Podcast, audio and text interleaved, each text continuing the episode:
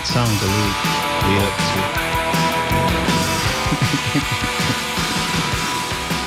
Bueno, welcome to Full Circle, your cultural affairs radio magazine produced by members of the First Voice Apprenticeship Program. Tonight, we're bringing you a very special episode of Full Circle that's not about movies. We're your hosts for the evening. Yo soy Josiah Luis. And I'm JC. And I want to say again, tonight's show is not about movies. What? Not at all. We're talking to David Roach, co-founder of the Oakland Film Society, about the upcoming Oakland International Film Festival. And we're also going to take a listen to an underappreciated show from back in the day out of Pacifica Radio's archives. And we're going to talk about the perceived lack of diversity around the recent Academy Awards. We've got a whole lot in store tonight, but not a single thing about movies. Not a single thing about movies. It's the 1st of April on Full Circle, so stay with us.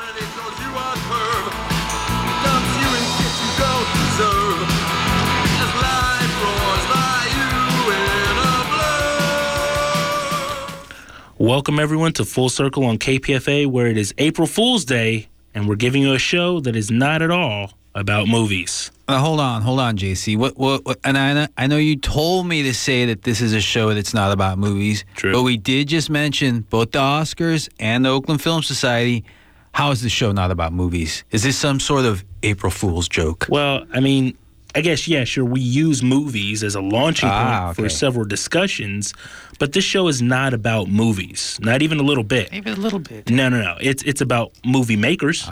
It's about how we see ourselves represented in Hollywood. Okay. It's about how we can capture the mood of a movie without setting our eyes to a screen, but this is a show that is not about movies. It's like a movie riddle, the things that don't make up a movie. That's right? Yeah. Simon Cassi. But I'm glad you brought up the bit about it not being about movies, but it being about filmmakers, because tonight we are very lucky to have David Roach of the Oakland Film Society joining us live right now. That's right. David Roach is a co-founder of the Oakland Film Society, which is presenting the 14th annual Oakland International Film Festival from April 5th to the 9th.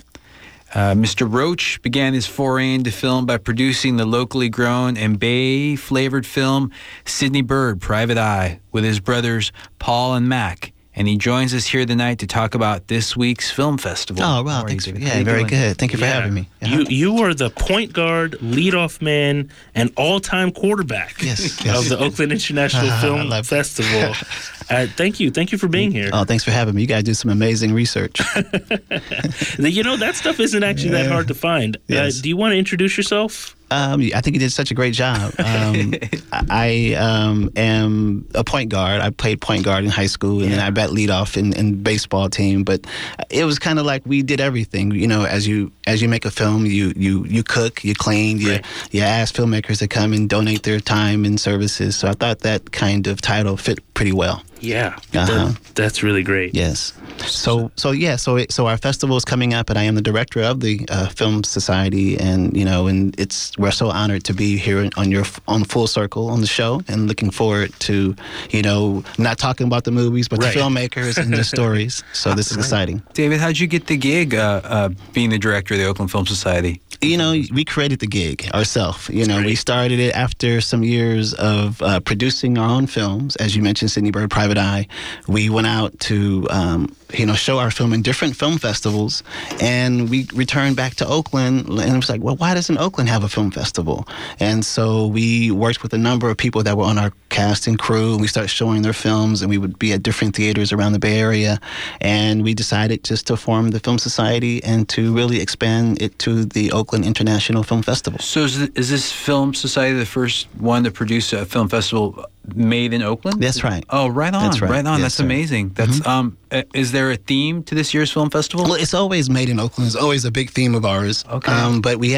But this year we're dealing a lot with race, gender, and war. I mean, a lot of but sometimes it's really, you know, you have that idea, but it all matters as far as what ingredients that you receive. And so when the filmmakers submit their films, we were able to find a number that kind of fit that criteria. And so we're excited to showcase them this year.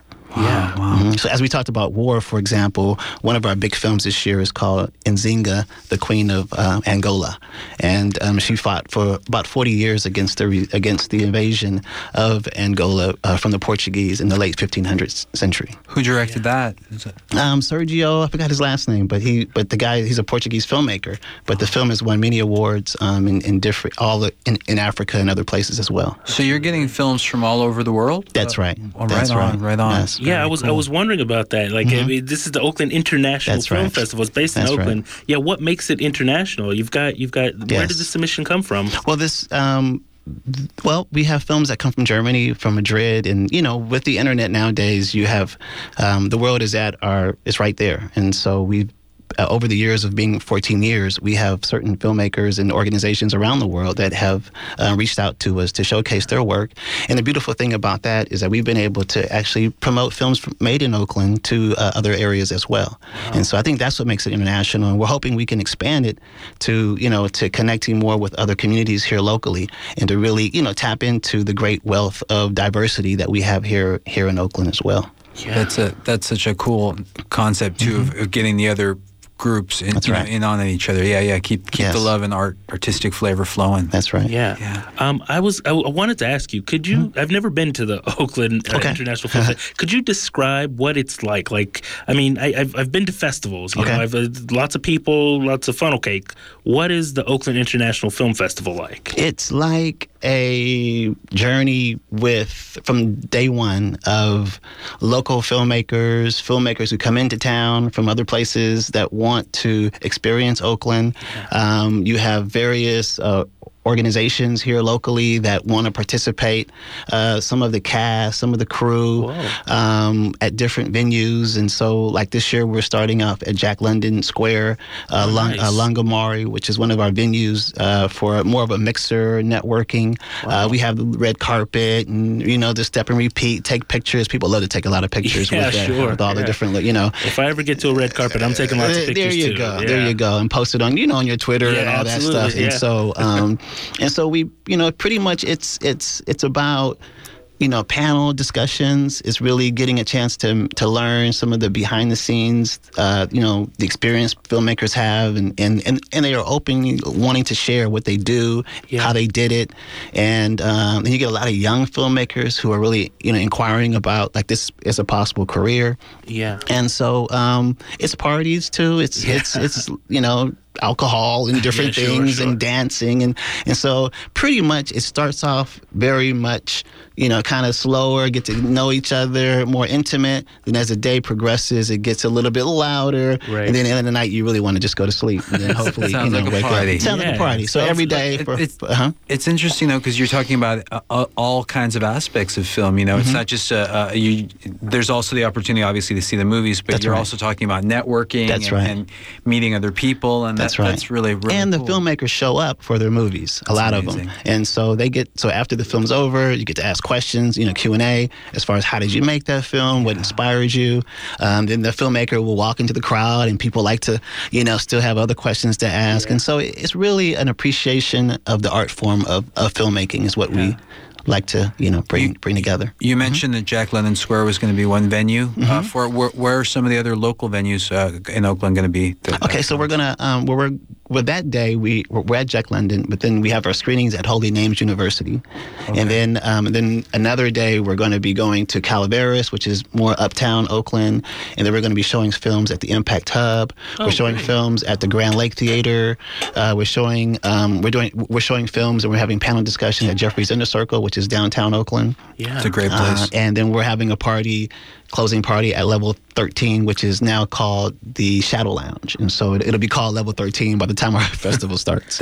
Those all sound like such a great representation of Oakland too. Yes. You got the Grand Lake, you get the Impact Hub. That's right. And Jeffries, because Jeffries is like the mayor of Oakland. Yeah. Everybody knows who Jeffries is in Oakland, right? He's been there for a long time, and he's always been one of our homes, so we're excited to be there again. Zakia, one of our fellow Kumba voices, mm-hmm. She loves Jeff. Yeah, she loves that. Yeah. Yes. Yeah, absolutely. Yes. This seems like a good a time as any to take a call for for tickets. Okay. You brought, and we discussed this. Ooh, tickets. That's right. You don't have physical tickets. That's right. We've got the opportunity to win tickets that can be picked up for will call. That's right. So we're going to take, we've got two pairs of tickets. So that's four tickets, two pair of tickets that were given away. We're going to take callers number 4 and 5. Whether the tickets for, whether the movie's for. Oh, yeah, sure. That's a very good point. I think that to get a real feeling of our festival, connecting with the Made in Oakland piece, I think it's going to be at the Grand Lake Theater. Oh, yeah, where we're going to show We Could Have, We Should Have, We Didn't, which is a short film out of Germany. And then that film will be followed by Think of Calvin. There's three other films, The Someone, and these are Oakland filmmakers. And then the film Nzinga, The Queen of Angola. Yes, I want to give out that number so folks can call in right now. I want you to continue talking about some of these movies. Sure. The number is 510-848-4425. So call right now if you want to get those tickets. Callers 4 and 5, we're taking them. Again, that number is 510-848-4425. Call in right now. Taking callers 4 and 5. So, David, you were saying there were Oakland filmmakers are going to be at whether some of the other. Can you talk a little bit about some of the Oakland filmmakers' films that particularly stand out? Yes. The Someone is a sci-fi short film. You know, a guy named Helger did it, and he's had a film last year in our festival. But he actually works in advertising, and it's amazing because you can just see how he did this in a low budget. And you'd want to hire this guy. I mean, but really, the technical skills and everything is really good script. It's a short film. It's a short film. It's a narrative piece.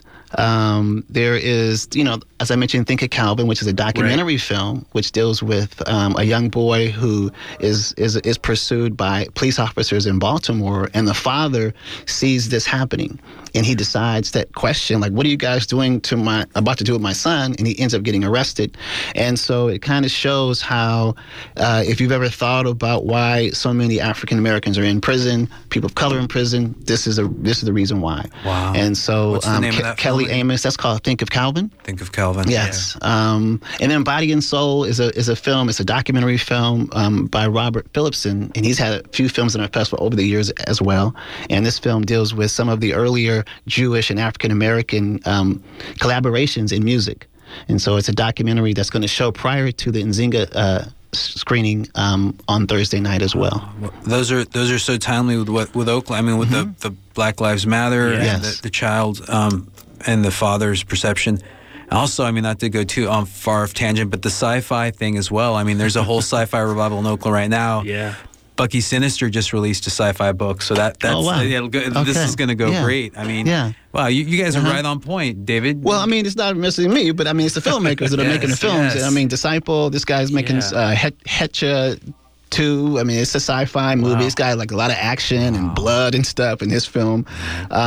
Jimmy's a short film. It's a really humble film where this guy's lost his father, and he's trying to identify with his identity as a young boy becoming a man, but he makes bicycles. It's a slower story, but it's a nice paced film. It's kind of like some of the international films that we receive, where they're actually more about telling stories about some of the the normal things that we care about in life, the safety of our children, healthy food, and community stuff. Well, those are such normal themes in other parts of the world's cinema. America's themes. We need something to blow up every 5 seconds. That's what we're not going to see. These all sound like such beautiful films. Yeah. If you're just tuning in, we're talking with David Roach, who's the director of the Oakland International Film Festival, starting their the festival this week. Starting on Tuesday. Starting Tuesday through Saturday. And these are some great films you're not going to want to miss out for. Yeah, I was going to ask you, David, how many films do you guys get submitted to the film festival, and how many are you showing? We have a couple hundred that are submitted, and we're showing about 53 films now. Wow. And in fact, one of the ones I wanted to mention is our opening night film, which is called Ghost Town to Havana, which is a documentary film that has won awards as well. It's a Bay Area filmmaker, and the film tells the story of baseball, where the filmmaker's father was a coach in Richmond when they actually won the state. And during integration, And he was really inspired by a lot of the African-American players that were on the team. And just that park had a lot of connection to the community. And anyway, after they won, the field pretty much has not been used. And but he ends up going to Havana, and he sees this guy on a bicycle, and he goes to this big field, and all these kids are waiting for him. And he just shows how that connection to the community in Cuba, and then he comes back to Oakland, and there's a guy in a ghost town area, which is West Oakland, and he's doing the same thing. He's working with all these kids, and he has just such a valuable connection to the, you know, to the growth of these children. And so it's a really good analysis of how important certain people are in our neighborhoods that don't get paid, but they're playing a huge role in our community. That is so cool. That's wonderful. You're showing them someone like that on the film. What was the name of that film again? That's called Ghost Town to Havana. God, that sounds great. Goes down to Havana. That's the opening night. That's the opening night film at Hovey Names at 5:30. Yeah. Yes. If folks didn't call in, they're not callers 4 and 5. How can they go to the? They can go to our website, oiff.org for tickets. Yeah. And like I said, Hovey Names is what we'll be opening up for that on Tuesday. Tuesday. So this is all going down right now. It's April 5th through the 9th. This sounds like a really great. Do you have any other contact info or anything else that we should know? We have a hotline, 510-735-8788, for folks who don't like to get on the internet, and we can answer some of the questions. But for the most part, just go to our website, as everybody does these days, and all our films, our listings are there, and all our venues, all the mixers and parties are listed, and we're excited. I can't believe we're already here. And it sounds like such a cool way to participate in the Oakland culture. Definitely. Thank you for coming by. Thank you, David. Yes, and you're going to want to go support the Oakland International Film Festival. Absolutely. That's for sure, KPFA listeners. We've been talking to David Roach, the director of the Oakland International Film Festival. Thank you. Oh, man, thank you so much. Thank you so much for having me. Yes. Okay. All right. Take care. All right. We'll be back with some sound from the KPFA archives. Oh, man, I've been here. Hearing about this, this is the start of we're going to want to hear this, that's for sure. We're going to take a small music break though with Roy Orbison's classic In Dreams from the soundtrack to that creepiest of films, Blue Velvet. A candy-colored clown they call the Sandman tiptoes to my room every night just to sprinkle stardust and to whisper, go to sleep, everything is alright. I close my eyes, then I drift away into the magic night. I softly say a silent prayer like dreamers do.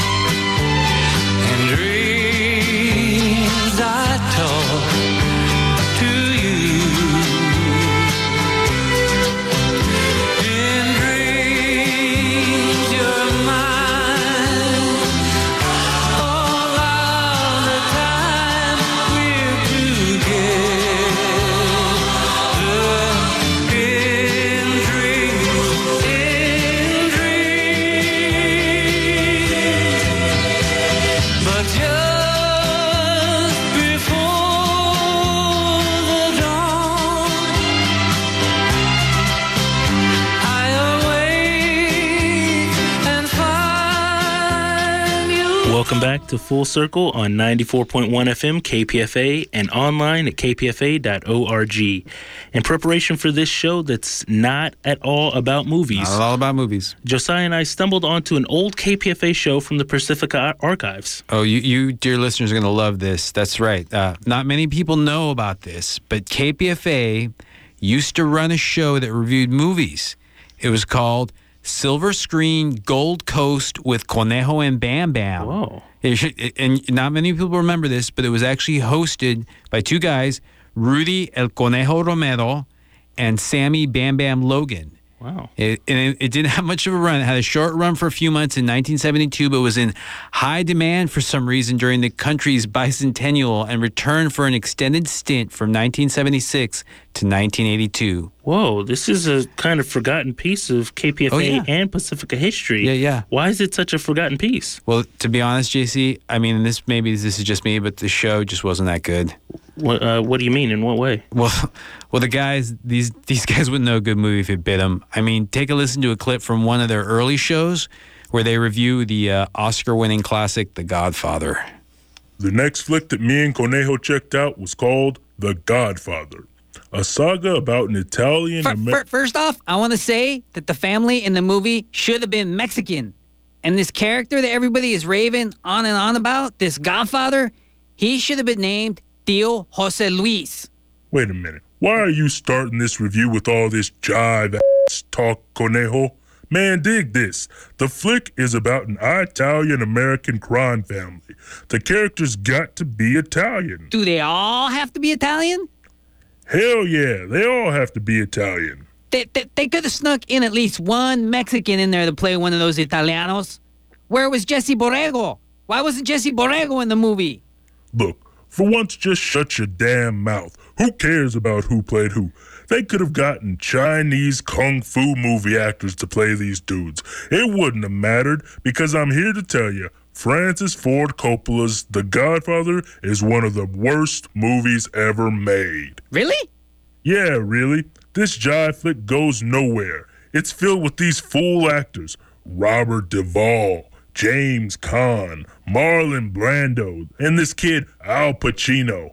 Hey, actually, that does sound kind of Mexican. No, he's not. I had him checked out. Yeah, well, he should change his nationality after making this stinkeroo. Ain't no one going to hire Al Pacino after this. Oh, man, and Marlon Brando, he was the worst, the absolute worst. Yeah, believe me, as time goes by, his role as Don Corleone will be forgotten. No one should spend their hard-earned bread to buy yourself a blacklight poster instead. Oh. Because the Godfather flick ain't worth your time. This is one for the junk pile. In fact, you know what? I'm not even going to give this one bam. Bam, bam. You're not even going to give it a bam? Hey, I rates them like I sees them. One bam for bad movies and a bam, bam for a good one. And this Godfather was so bad, it don't even get one bam. Bam! You know, to be honest, I didn't even go see it. I was so upset that Jesse Borrego wasn't in the movie, I boycotted it. I stood outside the movie theater with a sign. But bam! If you didn't give it a bam, well, I won't give it a bam either. I won't give The Godfather a bam either. Wait, hold up. You didn't even see the movie? No. And now you just want to use my bam? Yeah. No, see, that's my thing. That's my bam. Hey, bam, bam this, bam, bam. Oh, I'll show you a bam, bam. Bam, bam, bam. Get over here. I see what you mean there. Uh-huh. That Conejo guy got hopping mad. They fought like that on air? Yeah. I mean, this is KPFA, JC. If anything says go with the flow and no disagreement here, it's KPFA in the 70s, right? Yeah, that's true, yeah. No dissension or anything there. But it couldn't have been like that forever. I mean, they were in demand for a reason, right? When they came back, it must have been a better show. I wouldn't say so exactly, JC. I mean, the sound quality got better, but other than that, they were still pretty much a joke. I mean, listen as they talk about the highest grossing film of 1981, Raiders of the Lost Ark. Okay, the next film we're reviewing is Raiders of the Lost Ark, a thinly veiled, glorified retelling of Cortez's raping and attacking the mighty Aztec civilization. Wait a minute, Conejo. What? This is a movie about some adventurous archaeologist that gets into all kinds of shenanigans, fighting Nazis and... Where exactly do you see Cortez raping the Aztecs in this movie? It's right there, Bam Bam, hidden in plain sight. And also, it's blatantly racist. Wait a minute. Racist? What racist? Now I know you're full of caca, Conejo. There's absolutely no racism in this film. It's not like there's little Asian boys running around with ridiculously thick accents or Kali-worshipping Hindus running around killing Whitey. I mean, come on. Don't you think you're going too far with this? And you know I don't like his bullwhip either. His bullwhip? Yeah, his bullwhip. And I don't like his hat. That hat That hat right there, that hat represents exactly what I'm talking about. Okay. Please explain this one to me. Okay. The hat is the big old conquistador helmet that Cortez wore when he went and raped all the... It's a battered old brown fedora. Oh, you think so, do you, Bam Bam? I really think you're being a little bit kind of, you know... And that theme song makes me nervous. There's too much brass in it. It's like it makes it hard to enjoy this thinly glorified retelling of Cortez's raping of the... Wait. You mean this music? Hey, stop that. Knock it off. I told you already that music makes me nervous. Oh, yeah? Knock it off. Knock it off. Stop it.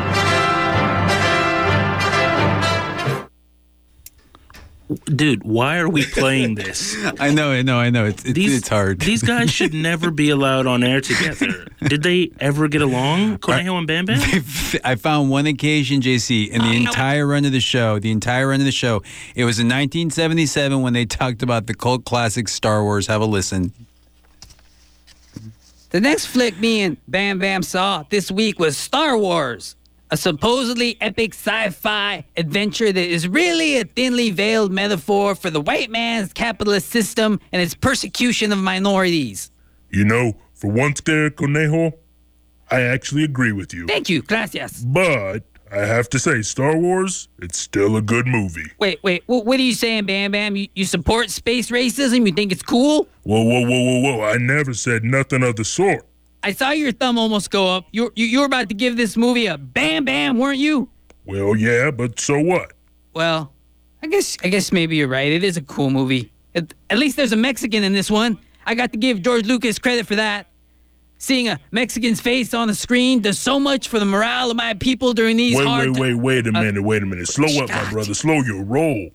What? When did you see a Mexican in Star Wars? Bam Bam, the big dude hanging out with Han Solo. With Conejo, you mean Chewbacca? Chewbacca wasn't no Mexican.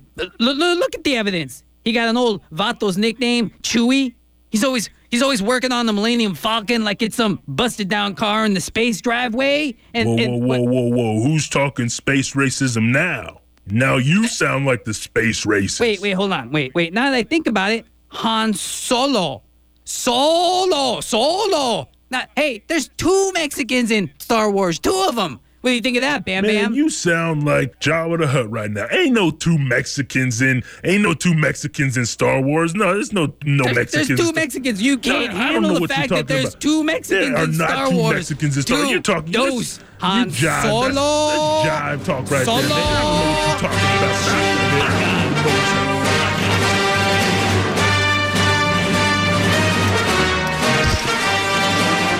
Man, I am glad that KPFA stepped up their quality. Dude, those guys were awful. Awful's right, JC. You and I are much better than those fools for sure. Oh, absolutely. If you're just tuned in, that was some KPFA archives right there. You're listening to 94.1 FM KPFA, and next we're going to listen to a little music. But JC, you tell me this music is special to you somehow, isn't it? Yeah. I kind of got this idea from author John Acuff about how to formulate ideas. It's a really great process. And if I would say to our listeners, if you're a creative or an artist or anyone who essentially needs to brainstorm, this is a really great idea that I think a lot of people should and could put into practice.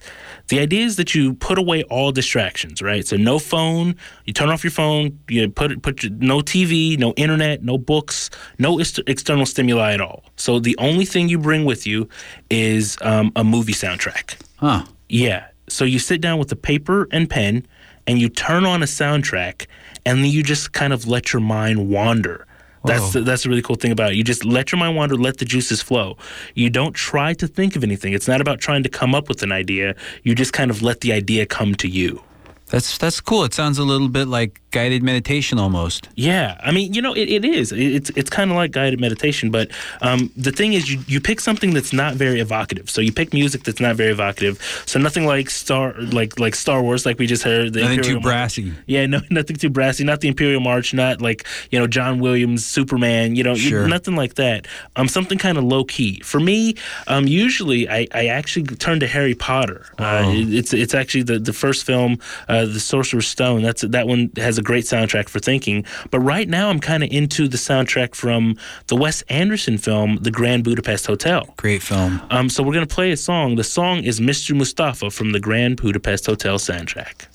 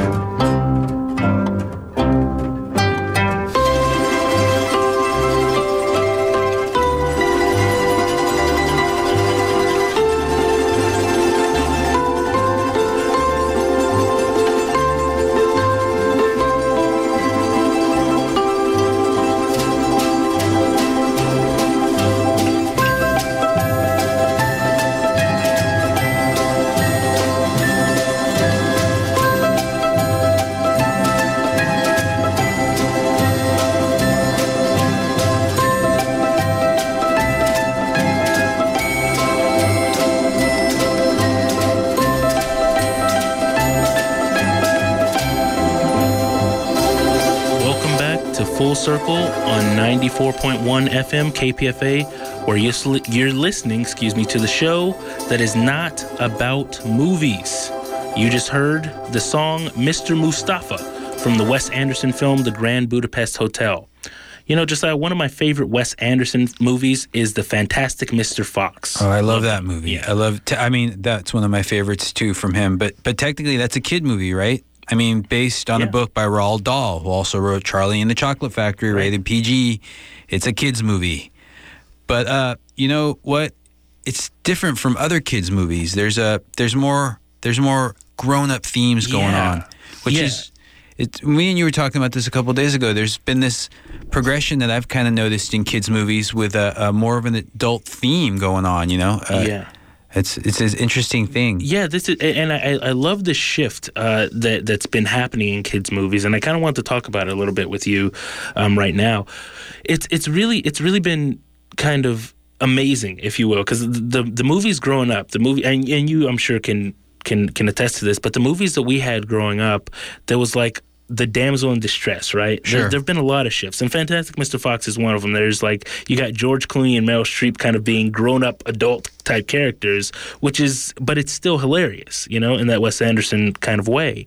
But also, like, you've got this shift from damsel in distress, and what I'm thinking of is, like, I don't know, some of our listeners out there may know, just think back to, like, Snow White. Right. Like, that's a total damsel in distress kind of thing. Like the queen is looking to cut out her heart, and then she like is completely helpless, and like she has to rely on like the mercy of the woodsman and like all these kinds of things, and it's totally damsel in distressy. But then nowadays you've got movies like Frozen, and like Don't get me wrong, I don't really love the movie Frozen. Like, there's a lot of singing, and there are only a few songs that I actually like from it. Right. But, like, this movie, like, took over. I work at a preschool during the day, and the kids are crazy about Frozen. Like, they can't even say the word completely yet. It's like, oh, just Osen. Like, that's all they say, but they love the movie.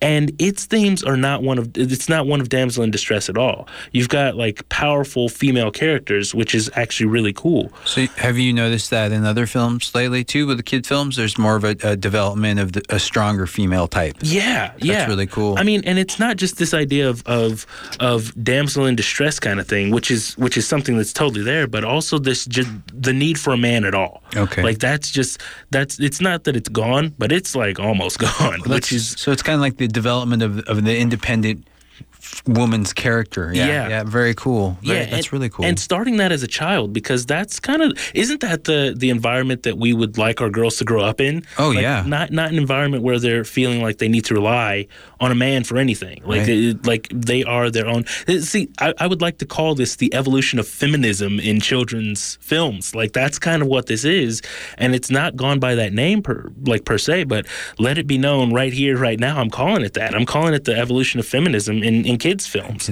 Well, there is the early films, definitely, even the early stories, they're archetypal. You know, the girl is waiting for someone to come along and save her. You know, Cinderella, Sleeping White. Yeah, Snow White, Sleeping Beauty. Yeah. Yeah, all of Rapunzel. Absolutely. Yeah. But then now you've got movies like Brave. Like, I don't know, now that one, that's the Pixar film that I can really get behind. It's like, it's about this like little Scottish girl with wild hair, and like she's just and like Brave is a very appropriate title, because she's like riding through the glen, shooting her bow and arrow, and just like she's just a very strong female. And her parents, like, this film is kind of about her parents trying to get her to marry a guy. Like, the parents are pushing a man on her, and she's like, no, I don't need that. And the film kind of ends up being about the love between a mother and a daughter. So it's about parental love. So it's still, I mean, it's Disney, so you still got a love story there. Yeah. But it's a love story between, it's a love story that more people, I think, can relate to in a more healthy way, between a parent and a child, as versus between just some kind of pie in the sky fantasy of running after some guy. Those are heavy themes. That's cool. I mean, yeah, you can't teach them too young, right? I mean, yeah. What are some other themes that you've noticed? You were mentioning the new movie that came out, Zootopia. Yes. Dealing with certain themes of racism and things like that. My gosh, Josiah, this is kind of what sparked this whole idea in me. There's also been this movement to kind of consciousness of social issues, and that's like one of the things that makes this whole thing a lot more relevant to what we're doing here and now in Full Circle, is that like Zootopia, like you said, I'm like completely enamored with this movie. I'm totally all like, go see this movie. It's a great Disney film.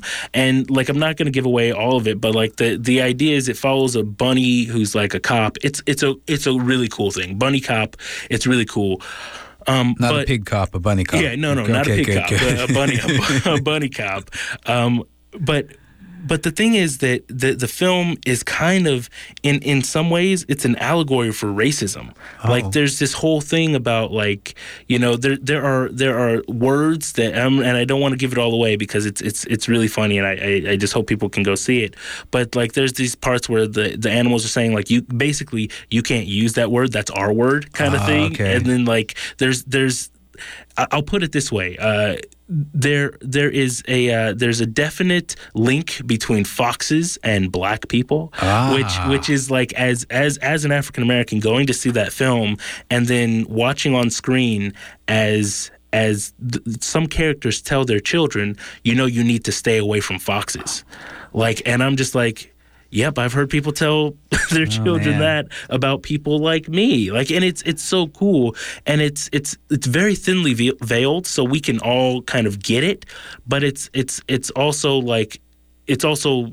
not beating you over the head with it. Right. So kids can really like still just sit there and have fun and laugh and enjoy it. But then they might grow up with this movie and actually learn about these social issues. And well, it's also, you bring it up too, that it's interesting because now with the development of these themes sort of maturing, parents can actually enjoy the film on more than like an obligatory level, right? They can actually, they're in there and thinking about these things. These are pretty heavy topics. I mean, that's really cool. And you also had environmental issues addressed in WALL-E and the Lorax. Oh, right. I mean, that one, the Dr. Seuss. Yeah, that's a Dr. Seuss book. Yeah. But, I mean, anyone who hasn't read the book, go pick up the Dr. Seuss book, The Lorax. Definitely. And it's really cool. I am the Lorax. I speak for the trees, right? Yes. And, like, introducing kids to those kind of social issues, like, how much more timely can you get than talking about environmental issues like global warming and things like that? Yeah. And that's exactly what this movie is. So these movies are they're evolving and they're changing. They're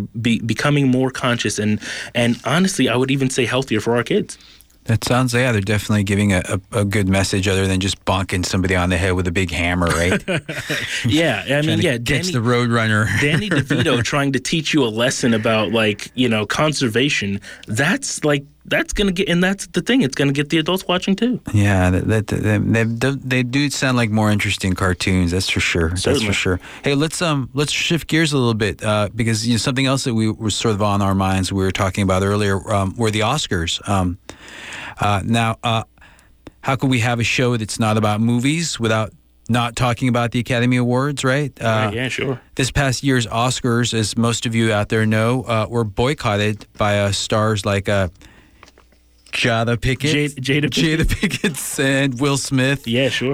The great director Spike Lee, George Clooney, Idris Elba, who we want to be the first black James Bond. Yeah, or Doctor on Doctor Who. I'll solve for you. Yeah, I didn't know the Doctor Who thing happened. Well, Steven Spielberg also boycotted the Oscars as well. But, you know, they were doing this to protest the exclusion of people of color from the major categories that was going on. That's right. The boycott inspired comedian and radio host W. Kamau Bell. We went to see Kamau right now. Yeah, we did. Which is a shout out to W. Kamau Bell. I don't know if he's out there. It's got the Kamau right now on KLW. It inspired him to create the hashtag OscarsSoWhite, which I thought was a really kind of it was a popular thing. It was trending all over the place, and that inspired the LA Times to release an article with the headline, "It's been 54 years since a Latina took home an Academy Award."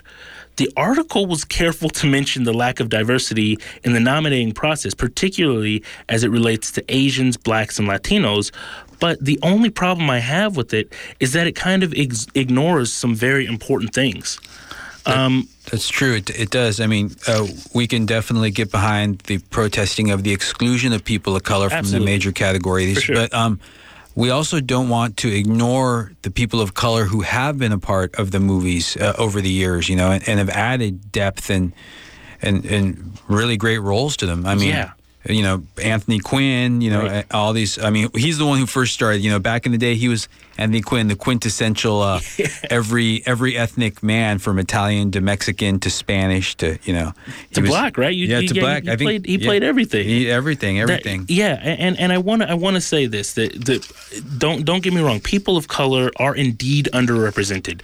Systemic racism is at play. There's no question about that. But the article and the conversation, like this had been going on for a while, but I feel like the conversation kind of neglects to mention actors and directors of color who are still, like, who have been making waves for the past few years, and even up until more recently into this year's Oscars. Yeah, I mean, Luis Buñuel was an amazing Latino director. I mean, if you want to go countercultural, there's Alejandro Jodorowsky, who did Santa Sangre. I mean, and then, you know, if you want to stay more contemporary, I mean, everybody's talking about, you know, Alejandro Inarritu, who, as you guys know, he wrote Birdman and directed The Revenant, and you know they both won Oscars back to back. But he basically got Leo DiCaprio his first Oscar. Right, for goodness sakes. Grumpy Little Mexican, Leo. This Mexican director, and he's been nominated for all kinds of things. But you know they mention him now, but he's been around for years. I mean, making contributions. The Amores Perros, his first movie that was released to people.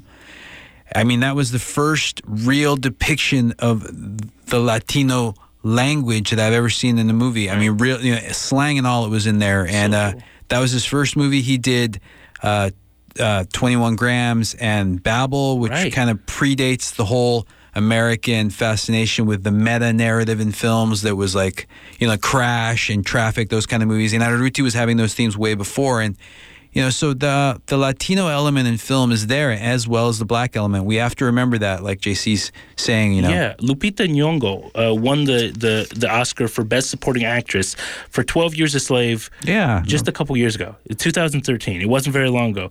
For the same movie, Chiwetel Ejiofor nominated.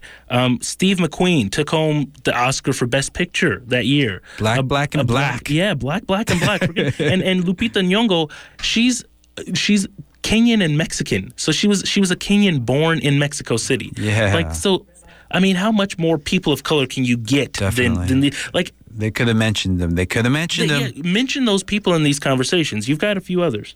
Oh yeah, well, like I was talking about Inari Ruti, you know, there was also Roberto Rodriguez. You know, we can remember all the stuff he's done with Tarantino over the years, and then also there's Inari Ruti's Carnalito Alfonso Cuarón, who started Y Tu Mamá También, and the two of them together sort of sparked American interest in Latino pop music and kind of sparked a whole interest in the Mexican directors. I mean, the contributions go on and on, you know? They really do.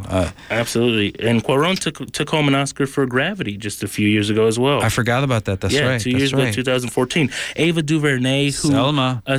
Even with Selma, did you hear that she was also... They're planning on modeling a Barbie doll after her. Oh, so we're talking about, like, feminists and what, like, the image that we're portraying to kids.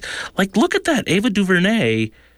she's going to get a Barbie, for goodness sakes. Like, that's... You can't get any better than that. And then, of course, John Legend and Common, who was in the film Selma, but they took home the Oscar for Best Original Song. So... I would like it if Edward James almost got a Lego figure. Since we're talking about it, I think Edward James almost should have a Lego figure. Dude, his hair would snap on and off. The skin, too. It would go really well with the texture. That would be really cool.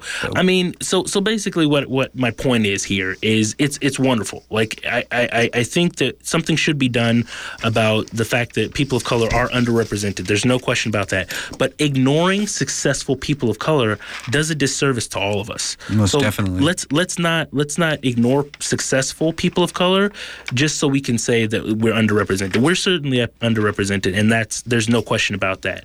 But let's not put down and ignore successful people of color in pursuit of that. Yeah, for sure. Amen to that, JC. But so Oscar's so white. Enough of that. Let's not ignore the representation that we do have in Hollywood. But you know what? Since we were talking about earlier about the soundtracks, I wanted to jump back to the soundtracks. I'm sorry if we're hopping all over the place. Fine. But you know, something else that I always found really interesting in soundtracks is that in the 70s. You know, you had the soundtracks that were kind of associated with a theme song, that kind of thing, you know, like Star Wars or Indiana, The Godfather, that kind of stuff. It was really interesting, us growing up in the 90s, the development of soundtracks sort of turning into mixtapes, you know, because you had like a Reservoir Dogs, with the Stephen Wright kind of DJ character doing the 70s songs, and then Pulp Fiction with the surf stuff and the old rock and roll stuff. But it's interesting to see the way that the soundtracks have changed in that way, you know, and you get a lot out of them these days, man. Even the independent director, John Sayles, you know, his soundtracks to his movies, they're like treasure troves of music. Right. You know, I remember Lone Star, the one he did about the South Texas murder. I mean, there was filled with all kinds of cool old South Texas songs. And he also did a movie called Men with Guns that took place in Colombia, and it was filled with all kinds of really cool Cuban stuff and Cuban info and all of that. And I love cumbia. What am I saying? Cumbia. Yeah. But I'm really glad you bring that up because, I mean, I think it was 2 years ago that you had Guardians of the Galaxy, which is a super mainstream movie that did this exact same thing. The soundtrack for the film was actually quite literally a mixtape. Oh yeah, you were saying that. Yeah. See, so the mixtape developed in soundtracks and.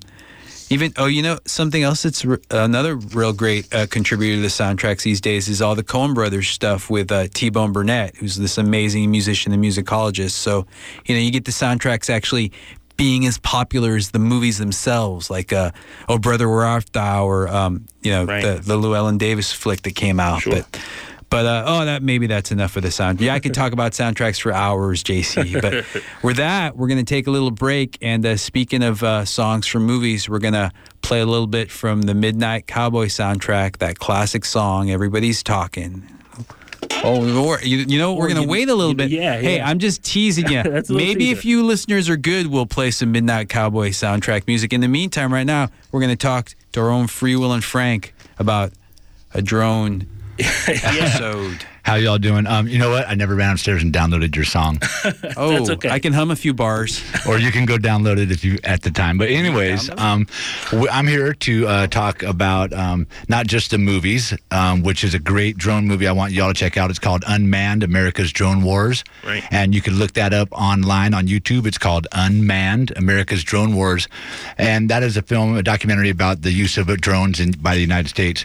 But to bring us up to date in real life here, there's been a protest going on at Creech Air Force Base. It's the second annual shutdown Creech demonstration, and it happened last year. I was there. You guys remember we did a good live update last year. Unfortunately, I couldn't make it this year. Where's Creech Air Force Base? Creech is in the middle of the Nevada desert. Okay. It's the main Predator drone base. They train there. They fly missions there throughout the world, and they drop bombs on Afghanistan, Pakistan, Yemen, Iraq. But at the base now and all day and all week was our local community hero, Toby Blome. How are you, Toby? Great. Just got out of jail, actually, Franklin. All right. I'm glad you've made it. I've been holding out all day. Instead of playing movie trailers about Unmanned, I got you on the line for a quick update. So you've been out there all week at Creech doing morning vigils. For those of you who don't know, Creech Air Force Base is out in the middle of the desert, and it's like a two-lane highway. All morning, it's like commute traffic on 24 coming. And people just go into the base to operate drones, to practice flying drones, to run missions. And so they do morning vigils every day, and they stand out there with their signs and stuff and communicate to the base personnel. But yesterday and today was the days of direct action. Toby, I know we don't have much time, but tell me what happened today with the direct action. What did you guys do this morning? And I'll start with that. Yeah, well, we culminated at the end of the week with a big direct action to try to interrupt business as usual. But what was also accomplished is yesterday morning there was a veterans group that went out in the morning and blocked the main gate. And so they were there to interrupt traffic to the main gate. What we thought was only two gates, one where most of the traffic goes in. So as soon as the main gate is blocked, the traffic is diverted to the second gate further north. And there was a small group of us doing a quiet meditation at that gate. We got there just before the diverted traffic arrived. So we shut down the second gate, and we noticed the traffic was diverted further north. And that alerted us to that maybe there was a third gate. And we went down there and found out, indeed, traffic was going up there. So we did a lot of planning yesterday afternoon and early this morning to finish it up, to plan to actually blockade all three gates, which we successfully did. Okay, we only have a few more minutes. So what happened today? You blocked all three gates, and so was the base actually shut down for a time? It was shut down, but what happened was is the military was wise to our plans, and by 6:30 in the morning, we started our action at 7. The road was almost completely dead, and by 7 o'clock, hardly any traffic, and the highway patrol blocked the highway with what little traffic was coming in. So we had the gates blocked. And the other thing is there was another group doing another fourth group doing something which I don't want to reveal the details of, that was quite orchestrated, but because there was no traffic, we pulled that one. We decided to pull that one off. But ultimately, yesterday there were 8 people arrested, interrupting business as usual, and again today there were another 18 people who blocked the roads at different times, actually, because the group that had an alternative plan waited, and then at 9:30 in the morning, quite late, all of a sudden there was a flood of traffic. So what we think is the Air Force had some of their personnel arrive much earlier than usual. Like usually the flow starts at 6 a.m., but they probably had them coming much earlier. But then there was a late flow of traffic, so we actually had spontaneous reaction, pulling people together and interrupting traffic at the gate on two separate small groups. Well, so, Toby, let me interrupt you because we only got about 1 minute here. Sure. And where could people go to get an update on what you've done over this past week? Where could they find out like what happened throughout the week and maybe see some videos and get more information? What's the best place? Well, we have our website, Shutdown Creech, blogspot.blogspot.com, shutdowncreech, and Creech is C-R-E-E-C-H. .blogspot.com, and I'm hoping we will be posting some videos, photographs. We also have a Facebook, Shutdown Creech 2016, and you should be able to get some lots of video and photographs off that. Thank you, Toby. And, we're really running out of time, but I want to congratulate you on a second year. I'm really bummed I couldn't join you, but I'm going to be there threefold next year. I hope so, Franklin. Thanks for having us on a bit today. Yeah, and thanks for being out there, and congratulations on being free right now. Okay, thank you very much. Bye-bye. All right, Toby, thank you. Bye-bye. Bye-bye. We want to thank and say gracias to our own Free Will and Frank and Toby Blume, recipient of KPFA's Local Community Hero Awards, for that update on the happenings at Creech Air Force Base.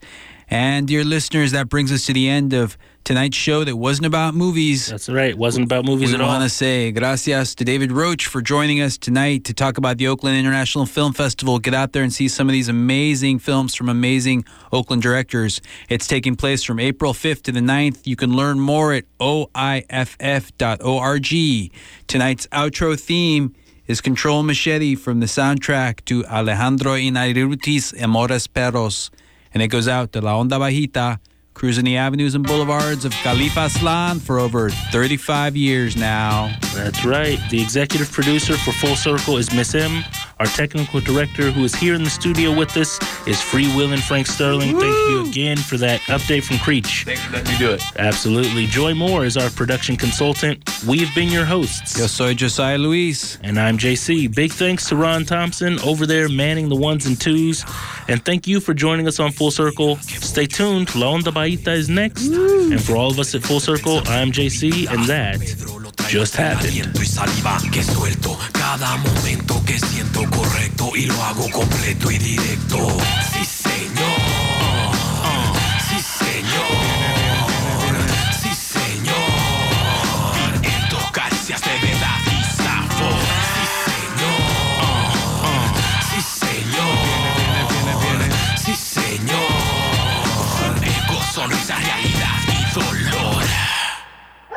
Suelo presente, esperando entre...